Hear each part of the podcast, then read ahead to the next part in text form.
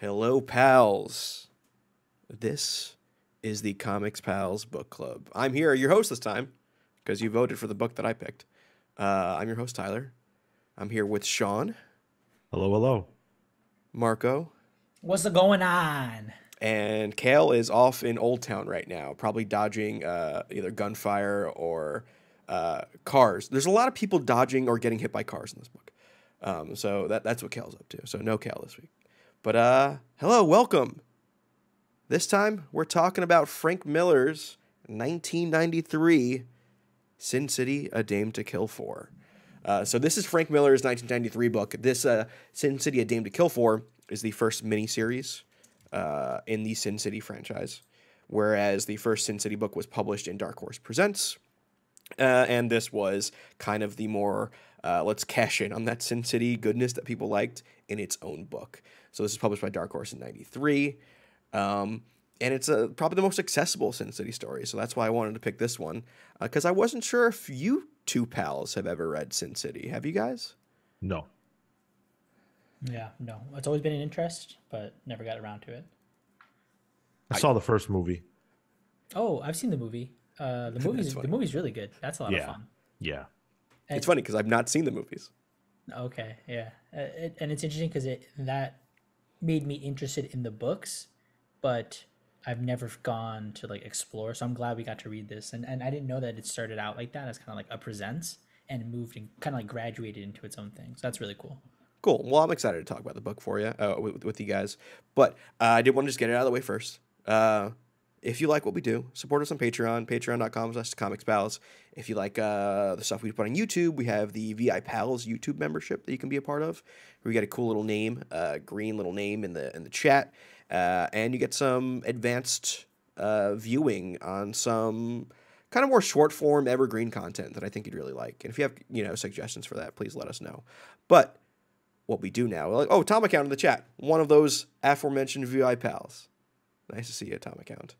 But let's uh let, let's get into this. Um, so you guys never never having read Sin City before? I actually read this for the first time, I think in 2016. Um, I read this for uh, a, a different comic book podcast. uh, this was actually recommended to me by by Matthew Murphy, and uh, when I read it originally, I, I wasn't hot on it. It wasn't my favorite thing ever.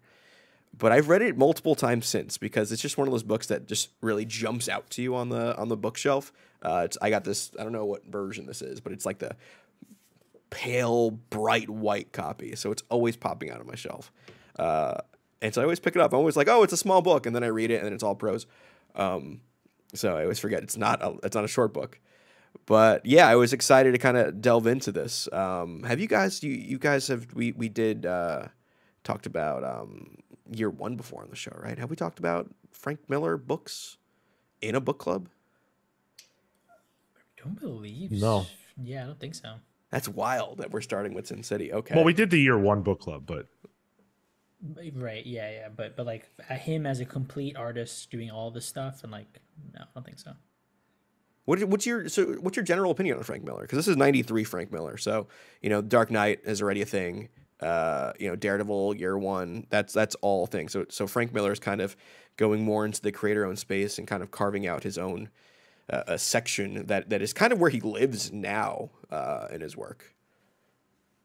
Uh, I'm a fan. I mean, his stuff I think is iconic for a few reasons, and has sort of stood the test of time for a few reasons. I think uh, uh, alongside the revitalization of Batman, like, and, and that's a sort of aside. I think he's just well known for his art. Uh, he has this blockiness to it. He has this kind of very uh, plain, maybe not always as like full of depth in the sense of it doesn't look like it's always full. It's just a a flat series of lines on a page. I think that that separates him from other artists and even contemporaries, where maybe people are going a little bit more detail focused. He's kind of pulling back away from, um, in my opinion, form. He, that's one of the, the biggest things he plays with is form, and everything in this book is all implication. We are Yeah. implying the shape of something. We're implying a line, certain direction, and I think that is one of the hallmarks of Frank Miller is yeah he can do his inks yeah he can draw superheroes but when it comes to like his artistry uh, I think he's unparalleled he's like some of this stuff I could see on uh you know modern day museum wall or an exhibit or something. some of it's really, Museum good. wall. the real MoMA having uh, just uh, uh, negative space nudies by Frank Miller. hey man solid work Well, so I mean, I, I do want to get into the art because I think personally that this this book is an art showcase for me, um, and a and a comics medium showcase more so than you know a story. The story is it's it's a noir story, um, and it's it's a little cookie cutter, uh, but I think it, this is more of a, a visual spectacle for me.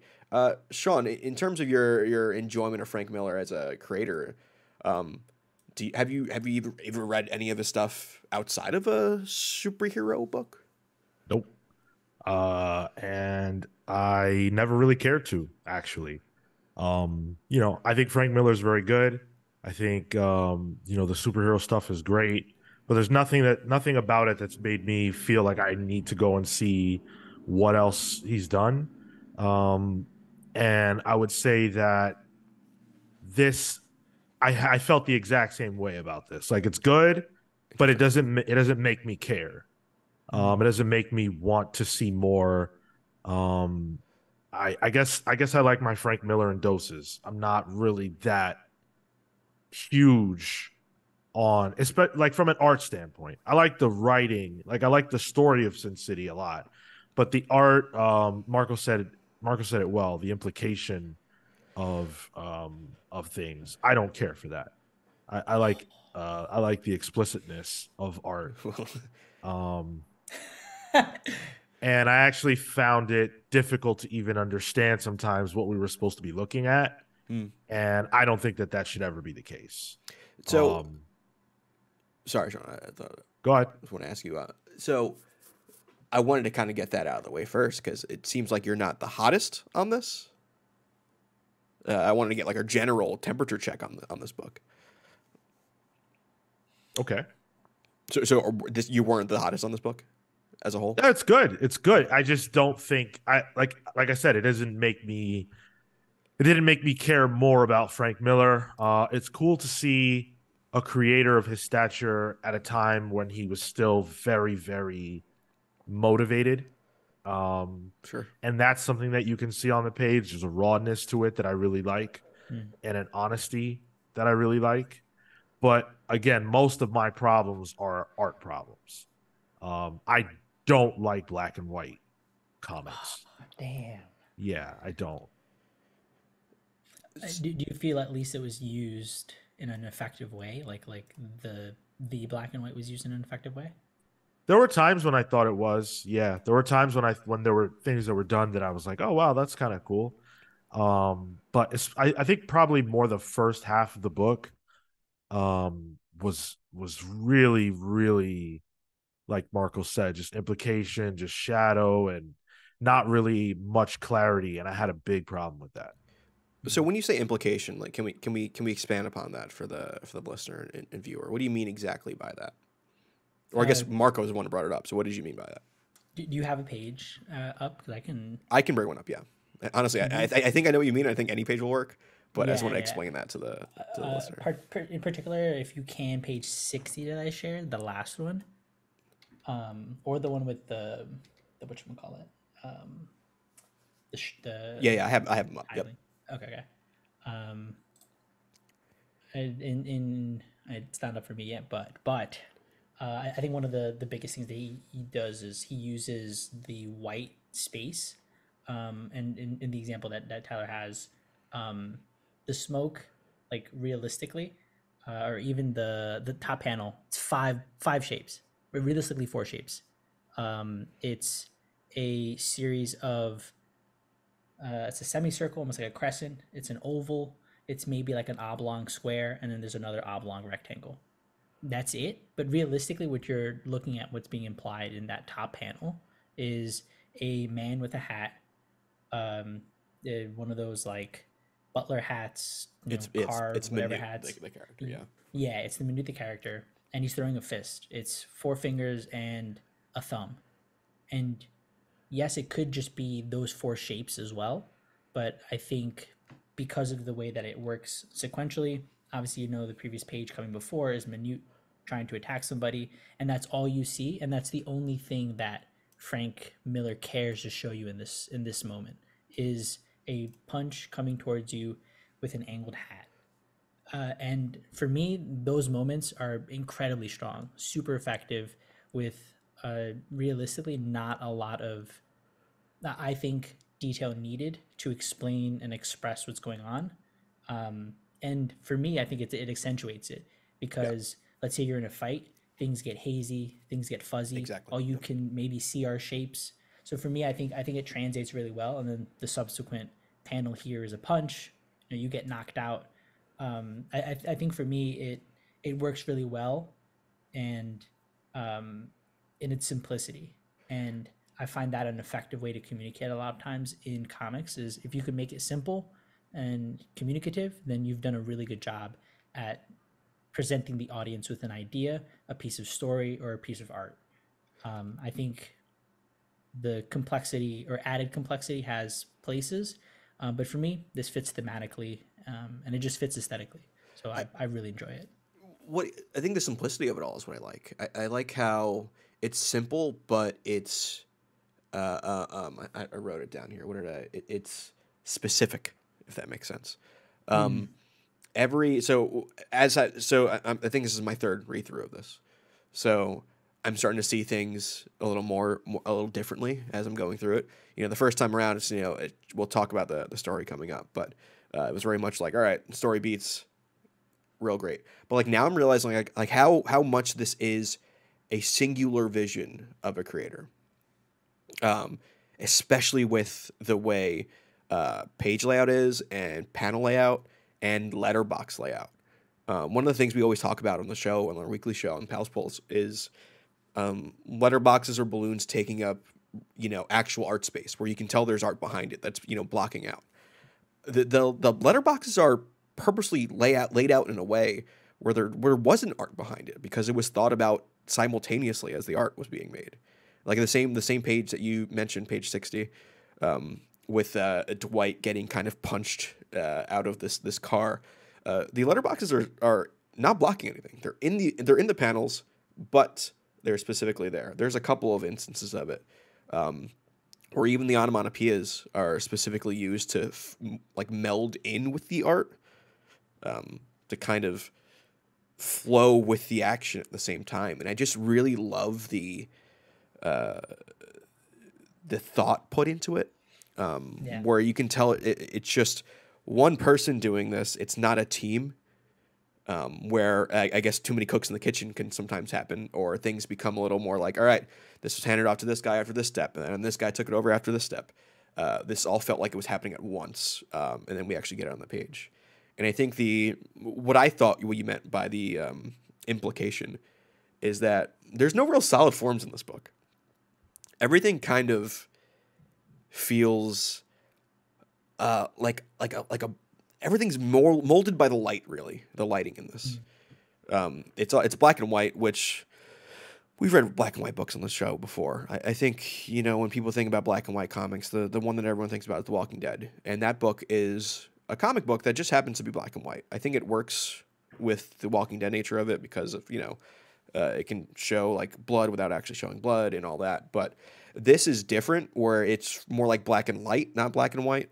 Um, where like the, the the panel that you gave me, I think it was page fifty five, where and we see these this this roof tiling, this like shackling. Uh, multiple times throughout the book, and they're not. There's no lines drawn really.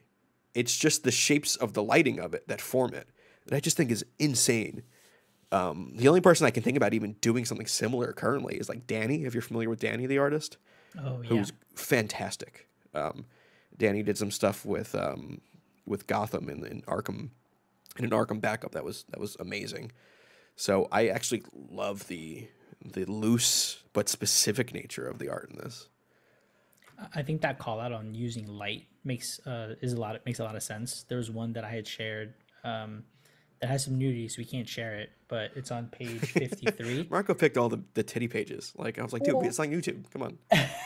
well, it, this one in particular, 53, because it's the very, uh, it's the last panel, and um, it shows just a woman stretched out. She's baring her chest, but if you if you look at the the shape of the breast, realistically, it's just two crescent black splotches.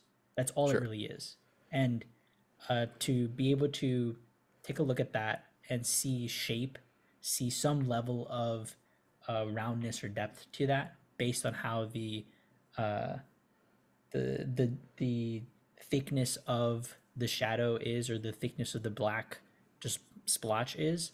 Um, for me that that is the implication is really these are just like blotchy shapes but by putting them in specific locations against each other in juxtaposition you're implying some sort of shape or form uh, and and that to me is uh, that just blows my mind there, there were moments where i was reading and I found myself four pages after being like, "Oh shit, I forgot all." I stopped reading all the text. I just just was looking at pages, and I proceeded through. Say, wait, wait, I got to go back like five pages, read again, and then I would again just get lost looking at. th- There are moments where I would stop and think, "Do you think he inked this, or do you think he started on a white page and then just added colors or like added inks?" Because I, I don't know what makes more sense, the artistry of it or the like efficiency of of creating that page.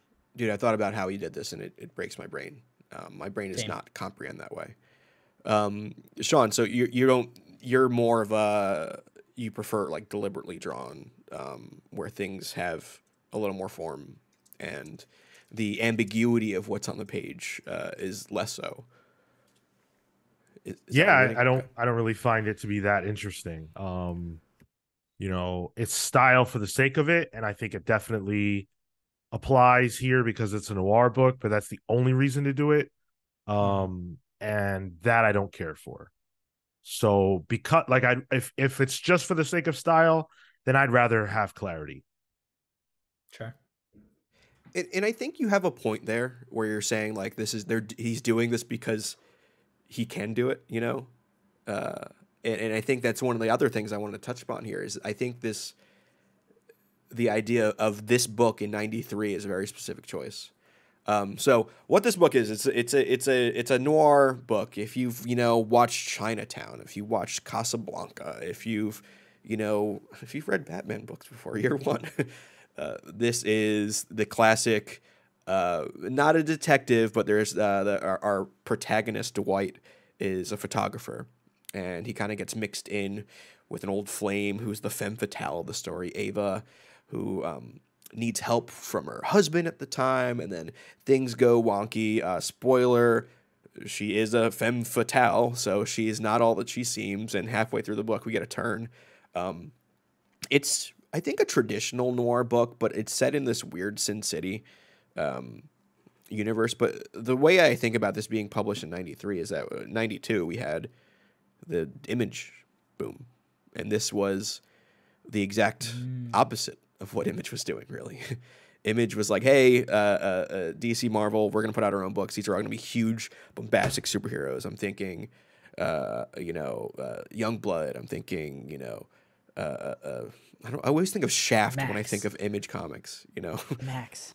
Uh, yeah, yeah, but stuff like that, you know, um, Savage Dragon eventually as well, A- and, this is a, a, a distinct uh, turn away from that. Um, it's creator owned. It's it's at Dark Horse, but instead Miller says, "Hey, I'm gonna actually, you know, kind of take the idea of like what Will Eisner was doing and kind of put my own spin on that." Um, it's not superhero heroics. Um, it's everyone is kind of shitty in this. There is no there are protagonists in it with Dwight and, and Marv kind of makes like a cameo who's in the first volume of Sin City. He's the main character of that. Um, but nobody's really good in this, which is kind of the opposite in my mind of what superhero books were at the time. There was very clear cut. I, th- I think it comes down to your point on the the noir nature of it. Like it very much is hitting beats that you see before, and, and I think it makes for good. It makes for a good structure. Like this is a, a, a good way to to to frame the narrative and the story, and that makes it fun. Um, there are definitely moments where I could feel the I, I could just feel the genre. I, I um in particular where they um uh, where, where Dwight you know he's like oh I, I I can't do it one I can't have her enter my life again and then he goes in and provokes the very fact that uh, he, he goes over to take pictures and just just check in. I you know I, I just need to do the thing. I'm like, okay, fine, we get it. You're a flawed character that you know you're you're holding to your your values, but really you're just looking for a reason to cave. Okay, easy enough. Um, the part where he where he hits her uh, after telling her she's like beautiful or something, and then they kiss, but then strikes again, and and and there's just these contrasts that go back and forth, and you know they're icky uh, they're icky in some moments, but sometimes they're also just again the genre. You're you're looking at this um, idealized masculine man going for a last hurrah with this um, with this dame by her by uh, on his arm, right? And I think for what it is and for what we need to communicate and get out of the story, I think it works.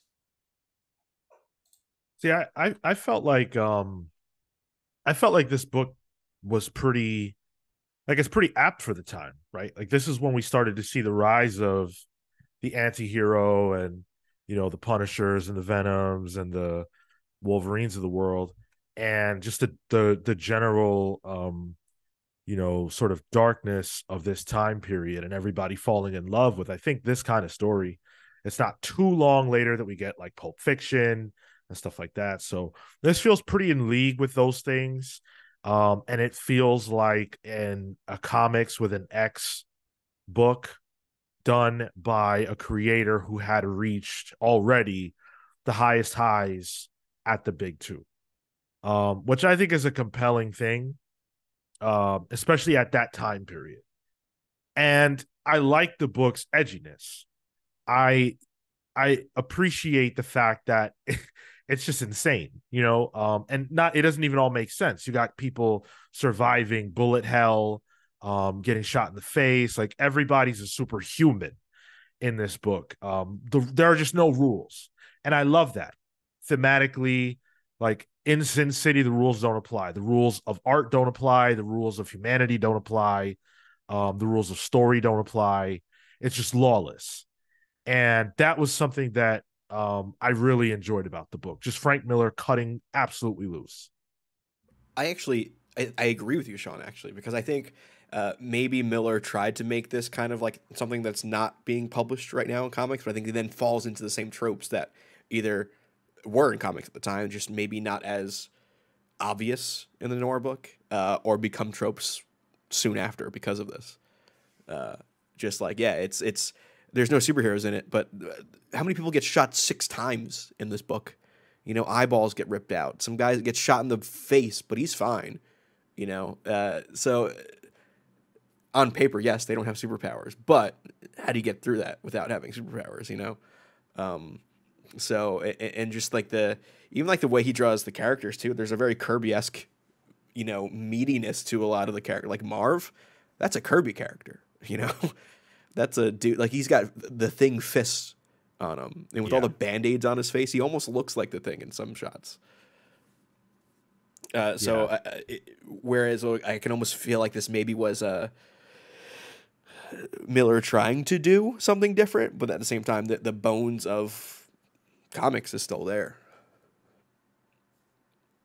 Yeah, um, the the story is really you know where I came alive, or, or I guess where the book came alive for me, yep. um, because you know it is it is very much classic noir. There are no there are no unforeseen twists or anything like that. I think what makes this interesting, so so compelling to me, is what I mentioned before about how um, it adheres to the rules of noir, but absolutely nothing else.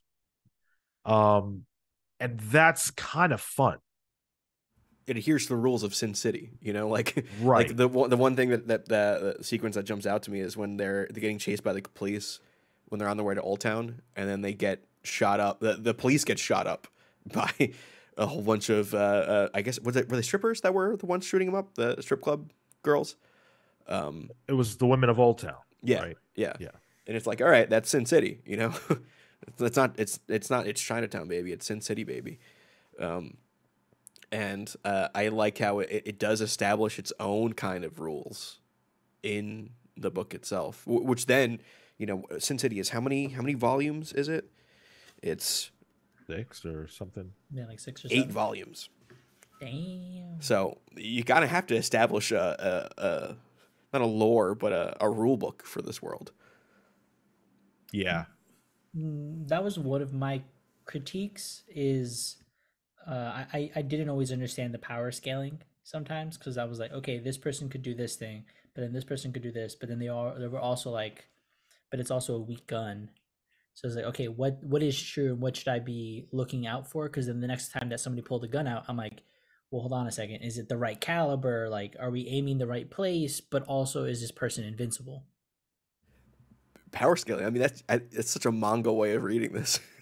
That- that's that's the only way I was thinking about it. I'm just like, where where are you? Where are we? How do you stack up against these other people? you know, as I say that though, there is a bit of manga in this. It feels the the, so. the pacing of it. You know, with each, you know, this was traditional comic book issues, but I'm reading in this smaller format that I actually enjoyed reading it in.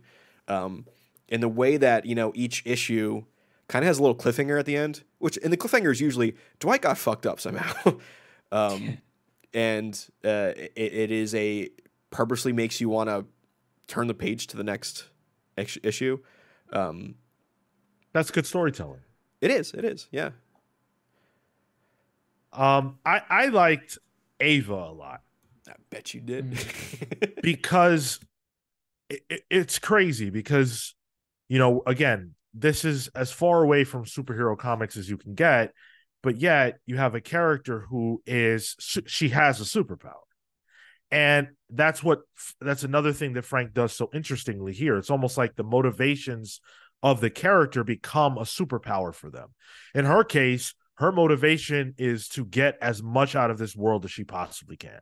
She's she's accepted that this is a place that's like hell and she's gonna you know she's gonna uh capitalize on what she can what she brings to the table.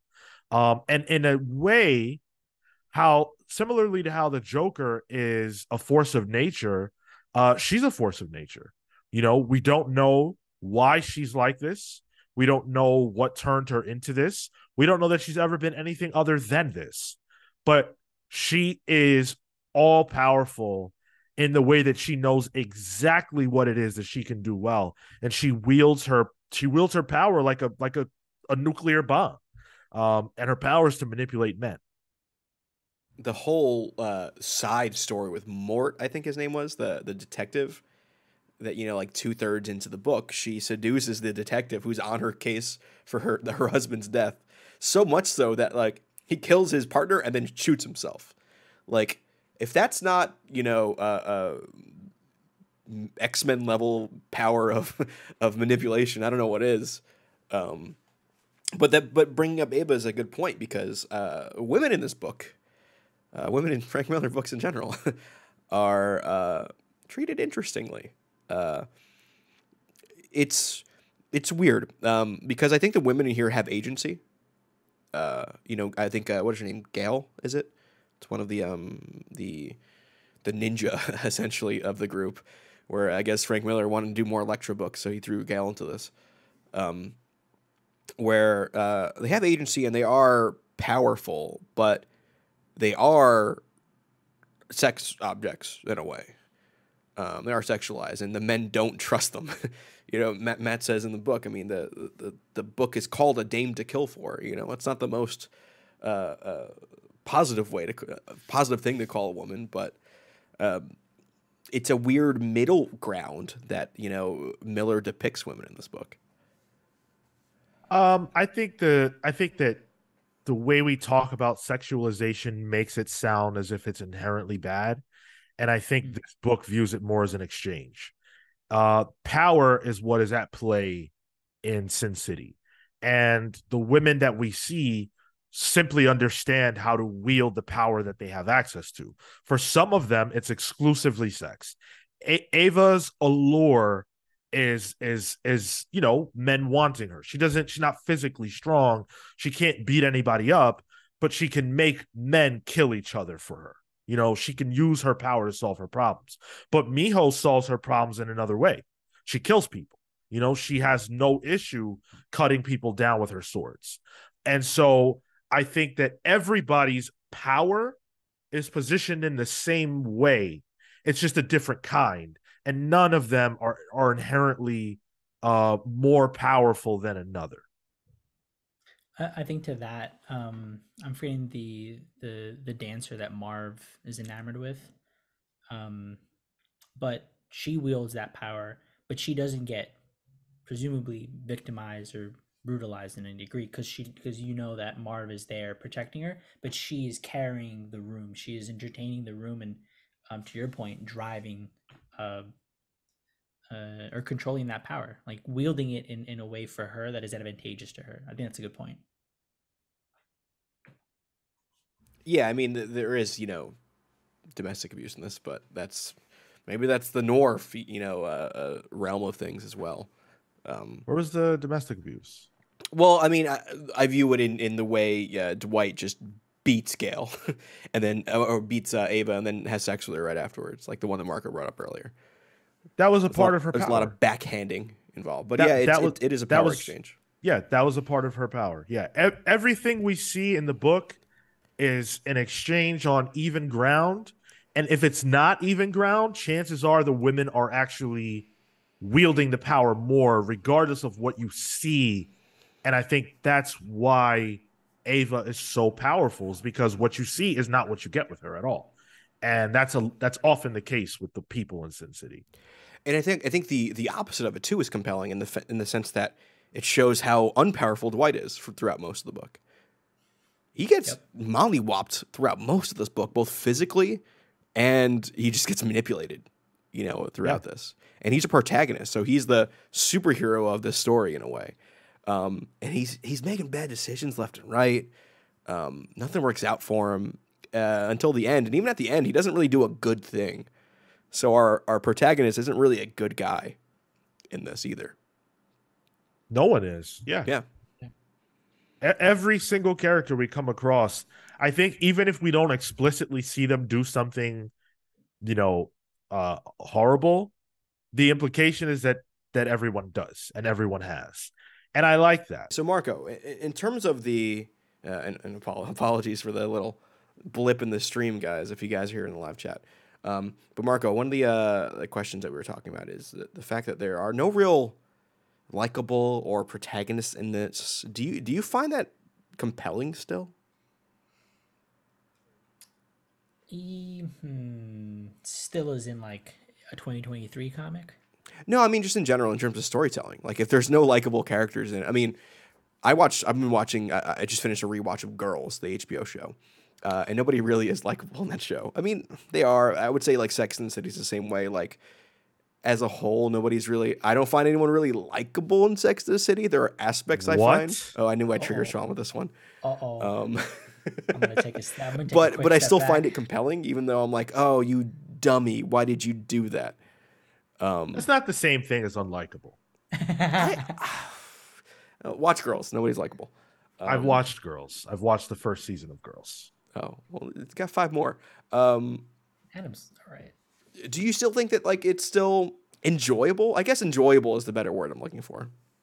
I I, do. I I think uh, because then you start you start sort of in some cases watching and or reading for the caricatures that people become. I think maybe you get up to a point where uh, they a person is unlikable and in the story and then starts to become the character if that makes sense like they are presented as this but as that progresses, they just lean a little bit more into it. So yeah, for me, I, think it works, and I think in this story, it works well because that feels a bit more. Um, the word that Sean was throwing around earlier was honest, and I, I think that that's fine. I think as long as you're as long as each of these characters is true to their character and or character flaw, then I think it becomes a compelling. It can become a compelling story, and in this case, it was. So one of the other things I wanted to talk about is that um, there. The one thing I noticed in, in, this too is the panel layout of the art, um, and there are some panels with borders and some panels without borders. There's a lot of use of the three panel page layout, um, which which funnily funnily enough, I think Darwyn Cooke uses a lot in New Frontier. Um, that you see throughout this book, and uh, the fact that some pages uh, that are more kind of uh, uh, bathed in light require that black border, but a lot of times, like the the the the panel layout is non-existent. It's part of the art, which I don't really see often, and that really jumped out to me on this time around.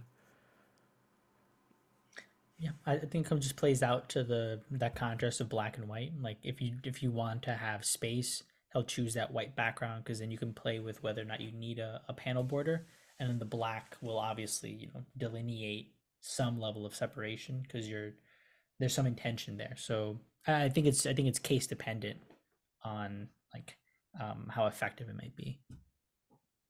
Yeah, I, I, I thought it was thought it was fine. Um, you know, a lot of the book is laid out in such a way where you see, you know, there's like a lot of like just prose, I guess, to it, where it's just an image and then juxtaposed with like some kind of background and just, you know, narration or whatever, inner inner thoughts. Um and you know, that was fine. Normally I don't really love that in books. I find it to be something that slows things down.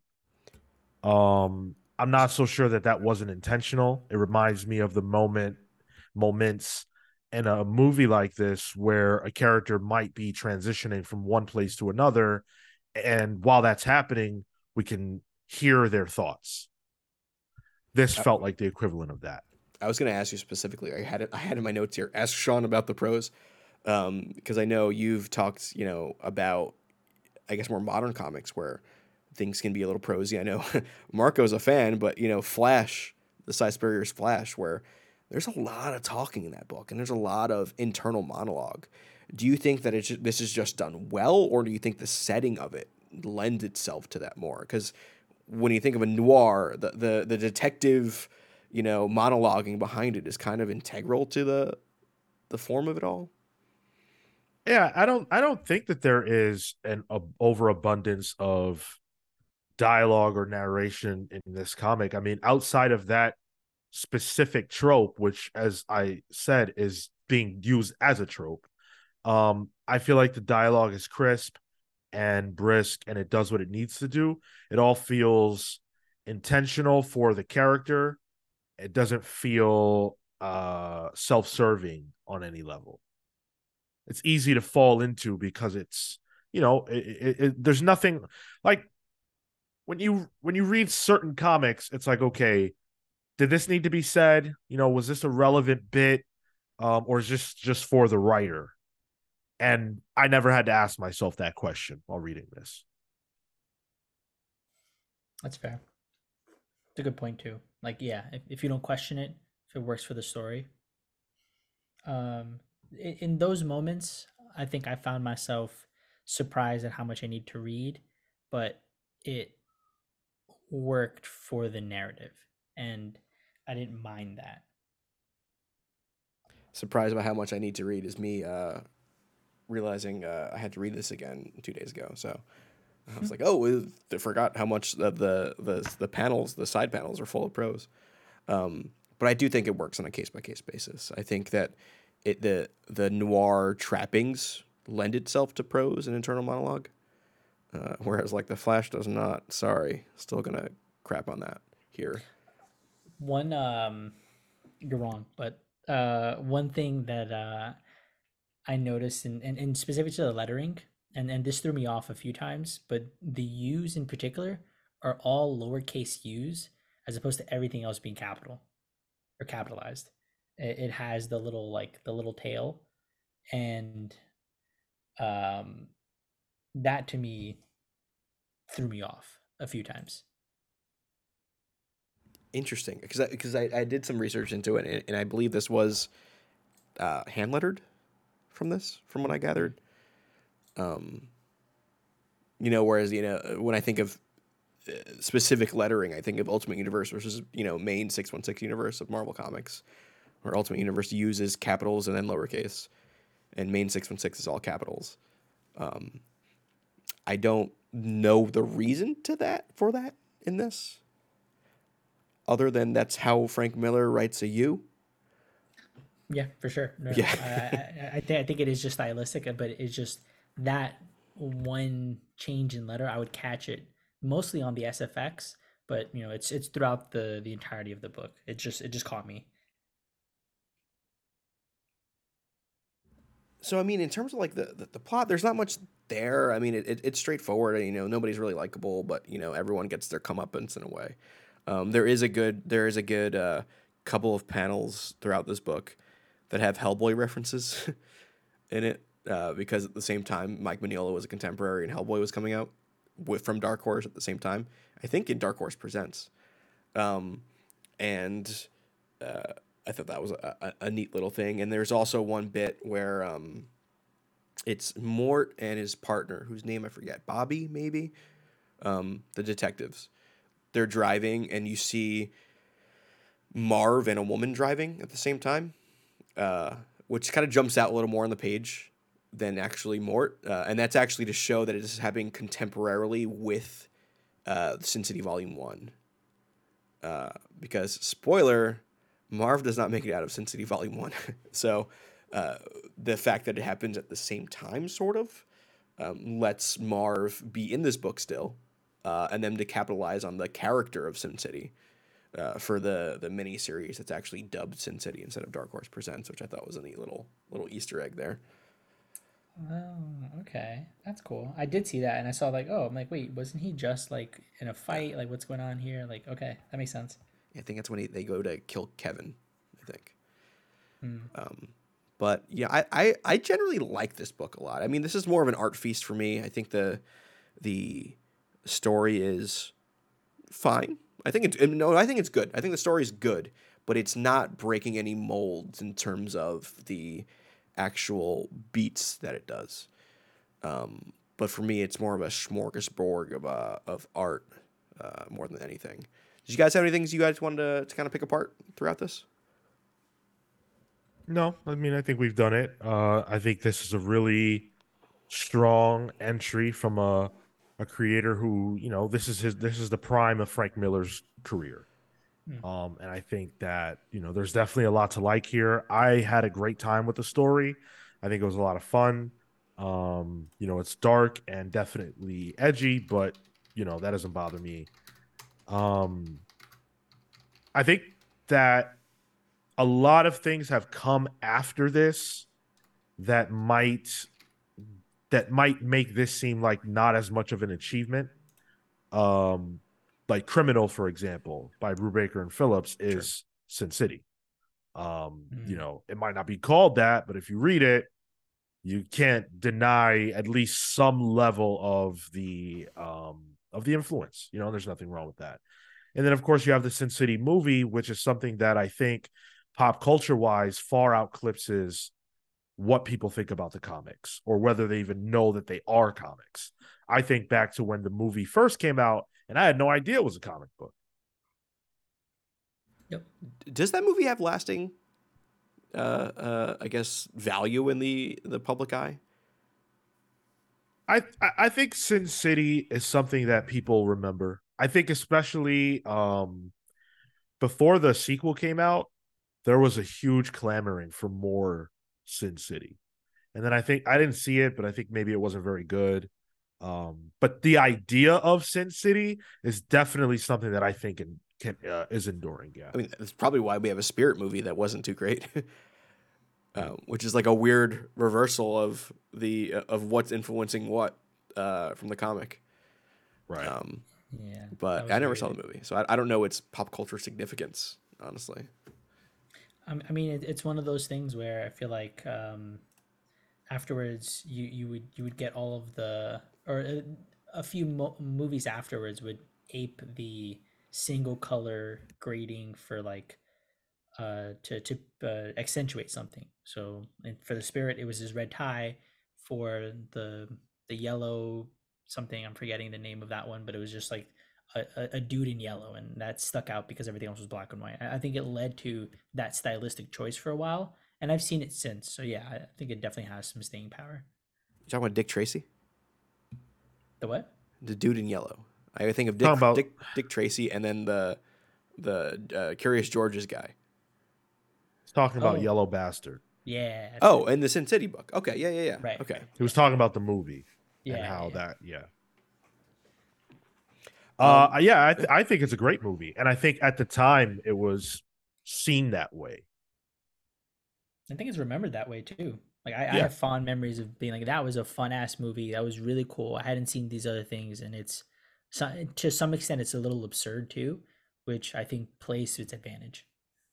All I remember, I remember being, I think I was like 15 or whatever age I was, and Jessica Alba Word. playing I forget the character's name, but she's one of the dancers at the club.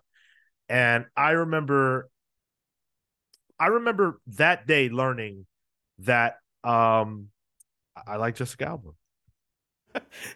I realized you. I felt like you were going to overshare there for a second, and you caught yourself. So I appreciate that.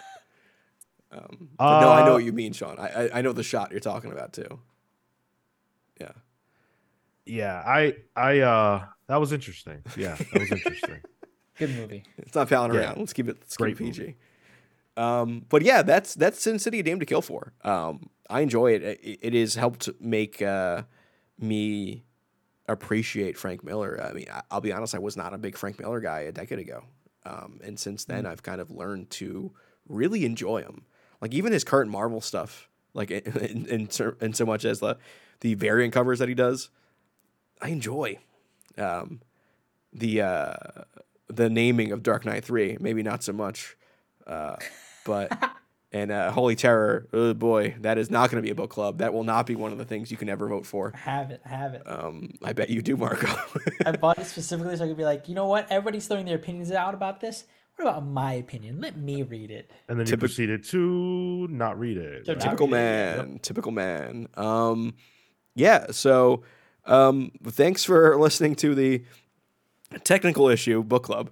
Uh, but uh, we can announce actually what our what our next vote like book club voting uh, options are um, here. So, uh, yeah, there will be three options that you have. Um, and let's see. Sean, did you put yours in here? I see Marco's and Yeah. mine. We can just announce our own. Yeah, just announce your own. Yeah, Marco, why don't you say what yours was? Uh, uh, uh, oh, oh! My next pick is Vader Down. That is a the Marvel, uh, the Marvel relaunched specifically the the arc where it crosses over with Star Wars and their Darth Vader book that was going on concurrently at the time. Um, 2016, I want to say, maybe a little bit later. Um, a lot of fun, great, great art, great storytelling.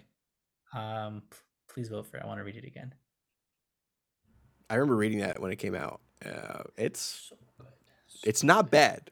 Uh, do I remember it being good? I'm not sure, but It's Bro. pretty good. is I, it? I still I still remember the line. And I'm not gonna I'm not gonna shoot my load. I, I, think I know There's the- like yeah. there's a line that it- like, it- it's burned into my memory, and I think back to that. I'm just like chills, goosebumps. So my pick is actually something that uh, might become relevant in the next coming years, thanks to James Gunn. Uh, I'm picking The Authority, Book One by Warren Ellis and Bryan Hitch. Um, Nice. just wacky Warren Ellis team books. That is my forte, honestly. So, uh, be curious to see what people think about that. Awesome. Uh, my pick is Secret Invasion. We are a little late on the synergy with the TV show, but uh, the, it- it- the take heart in the fact that the book is far superior to that abomination. I disliked Secret Invasion. Then I found that I love Secret Invasion, so I'm excited to talk about Secret Invasion. And don't worry, Sean. Marvel also missed a synergy on it, so uh, not a Fair big enough. deal. uh, but that's that's the show. Um, if you guys have any uh, uh, thoughts on it, feel free to comment. Feel free to follow us. Remember, Patreon is a thing where you can vote for those three aforementioned titles to to pick, and you can just vote against Marco just to see it make him feel bad if you want. Um, we're still getting the the Patreon money for it, you know. Um, but yeah, I appreciate everyone. Uh, thank you for for joining us, and until next month, this is the Comics Pals Book Club. See you then. Take care, guys. Vader.